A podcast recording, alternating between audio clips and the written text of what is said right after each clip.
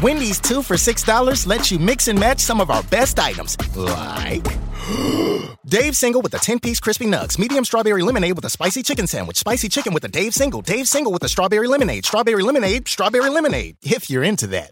Chicken Sam, crispy nugs, crispy nugs, strawberry lemonade, Dave's, Dave's, nugs, nugs, Sam, Sam. Whew. Pick what you want at a price you want. Choose wisely. Choose Wendy's 2 for 6. For a limited time, price and participation may vary at U.S. Wendy's. On the card only. Single item at regular price. So my first memory in church, like many of you, centers on prayer. I can remember back to Mrs. Frank's Sunday school class at Calvary United Methodist Church. I can remember cutting pre printed prayers out of construction paper and then gluing them onto a paper plate in a circular manner.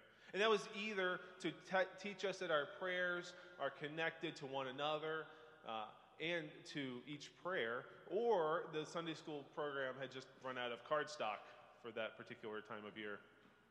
I can remember sitting in youth group in our church basement and waiting anxiously for our youth director to call on someone to pray before we had dinner.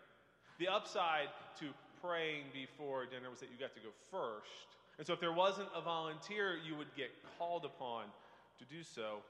And for me, that was an anxiety filled moment because, on one hand, I'm trying to balance my coolness with all of the girls that are there at youth group. And then I'm also trying to balance that coolness with not letting the older kids know how nervous I am, so thus they will think that I'm cooler than I thought I was. And so our youth director would call on someone to pray. And in that moment of youth group Russian roulette, I could feel my heart getting ready to jump out of my chest into the chafing dish that was sitting there with whatever pasta dish we were going to have that week. In seminary, of all places, finding someone to pray was a difficult task at the beginning of class. It's either because you have your professor who's an expert in prayer staring at you while you're trying to mumble through some words, throwing in a $15 seminary word that you learned a few hours earlier. Or it's because you know your classmates are dissecting and critiquing every single word that you're saying as you pray. Prayer causes the anxiety of many people to rise, and you know this because during church meetings or in Sunday school classes, when it comes time to pray, it's as though someone pulled the pin on a hand grenade and threw it into the middle of the classroom, and everyone is running for cover. Personally, I have found the best way to get out of praying is to pretend that I'm one step ahead of the leader of the class or the meeting. So here's a pro tip just fold your hands, close your eyes, and bow your head, and you're not going to get called on. We forget that, as Thomas Merton put it, prayer acts as our communion with our freedom with God and God's ultimate freedom. Jesus had turned towards Jerusalem, and the disciples asked him, Lord, how do we pray? They've been following Jesus now for 11 chapters. And this is the first and only time the disciples will ask Jesus to specifically teach them how to do something. And the odd thing is, is that the disciples have seen Jesus pray over and over again. Throughout the Gospels, we find Jesus either praying in front of his disciples or them watching him slip away to pray. And now, in a crucial piece of what Jesus will teach to his disciples, he taught his disciples that prayer is an indispensable act that places us, the one praying, into direct contact with the generosity of God. Jesus told his disciples that offering a prayer for the one praying and the, those being prayed over, that places everyone into an intimate encounter with our Creator. Luke's accounting of what Jesus taught the disciples to pray it has less detail in it than the version that we typically pray on Sunday morning, whether it be during the prayers of the people or when we gather at the Lord's table. And I first learned that prayer when I was in third grade, like many of you. I say I learned it, but it was really the kind of the first time it had been explained to me as part of an organized Sunday school curriculum.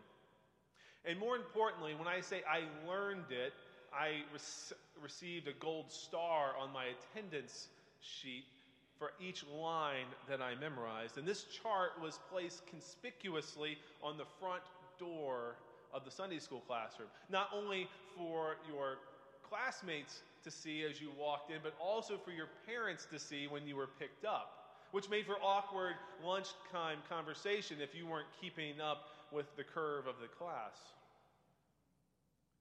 So the student with the most gold stars at the end of the year would win some Sunday school prize that was probably just pulled out of the closet a few minutes before. But I remember we would stand in front of the class and we would recite the Matthew gospel version and not the Reader's Digest version that we heard this morning.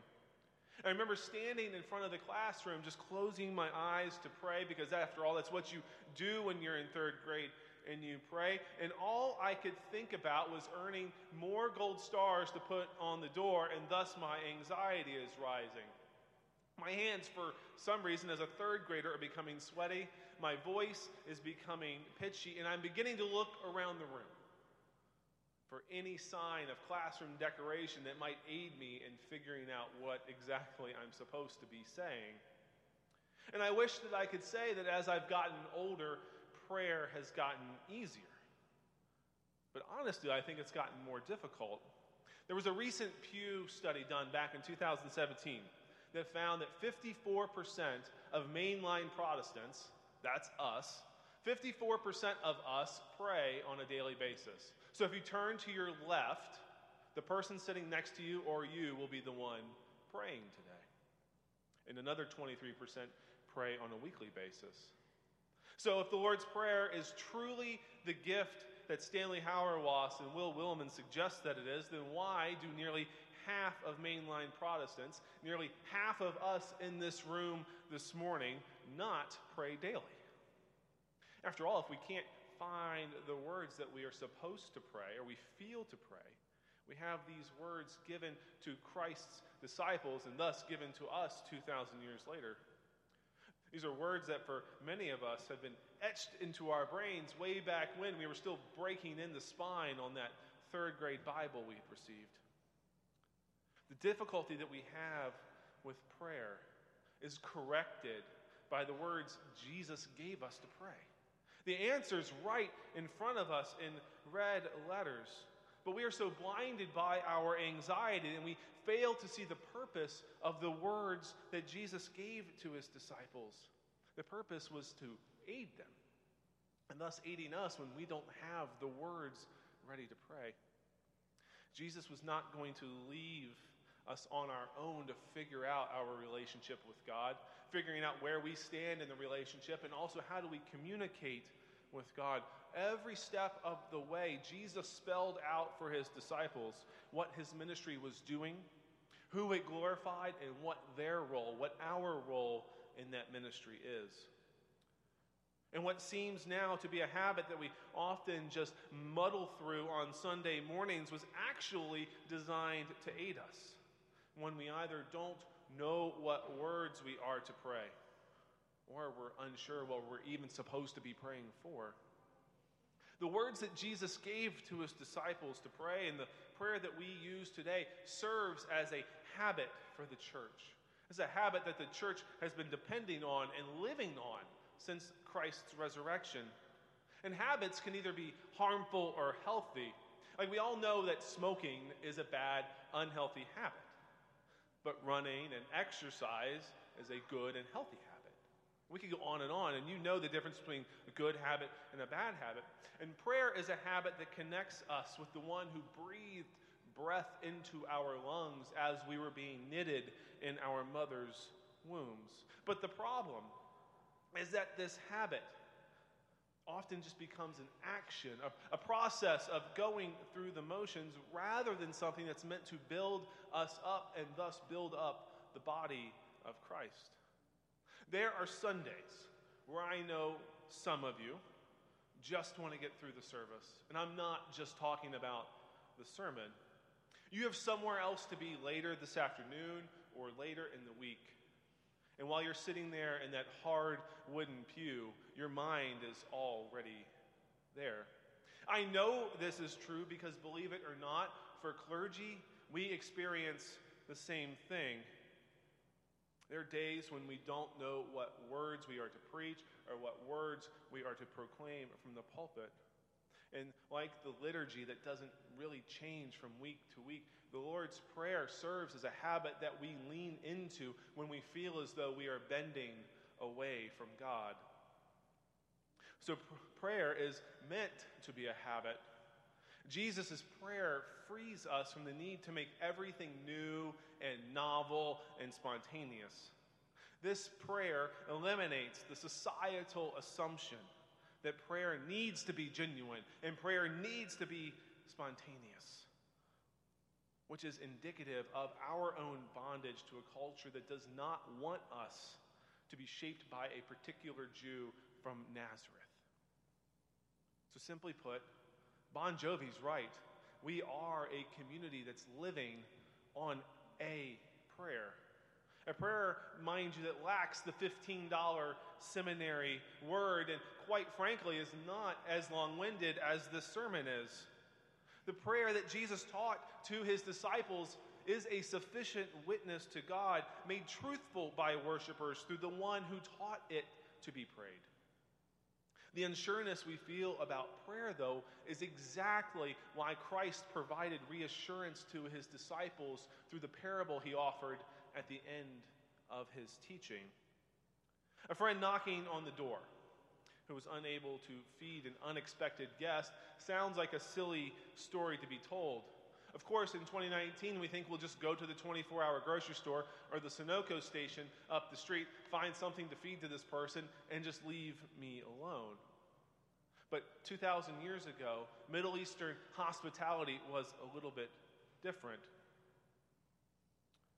The man knocking on the door knows that the custom of the day was to welcome friends, family, friends of friends who were traveling. Because as Jesus reminded us in the parable of the Good Samaritan, travel during this day was quite dangerous. The man knocking on the door knows that his friend will get out of bed, providing whatever food was necessary, not out of a genuine desire for hospitality, but because he doesn't want to receive the glares of his neighbors in the morning, wanting to know why he didn't come to the aid of a neighbor or aid of a friend. How much more then will our Creator provide is the rationale Jesus moves to. If the neighbor is asking just for three loaves of bread, then how much more will God, the one who breathes breath into us, will give us when we petition our daily bread? Jesus offers us through this prayer and all prayer God's sufficient grace and compassion that ensure our needs. Our daily needs are made available. The response we receive from God to the need we present, though, may not match the desires that we hold. The bread or the healing that we request from God may not mirror what we desire. And this is where the difficult work of seeking God's will through prayerful dialogue begins. This is when we begin to lean into God, bending even further towards God, so that we can catch a glimpse, we pray, of what God's will is for our lives and for the new creation that was inaugurated by Christ's resurrection. As we pray the words and make the words that Christ taught to his disciples our daily prayer, we also make it a post by which we build our faith, knowing that we were created by a God who desires to provide for our needs. Knowing that when we do not feel like speaking the words or we don't even have the faith in the moment to do so. Not only is this community of faith praying those words for you, but the church universal is as well. We live in a world where there is division among the church, yet Christ is still the head of the church. And through prayer, we are still connected to one another, and more importantly, we are connected to Christ. Thanks be to God.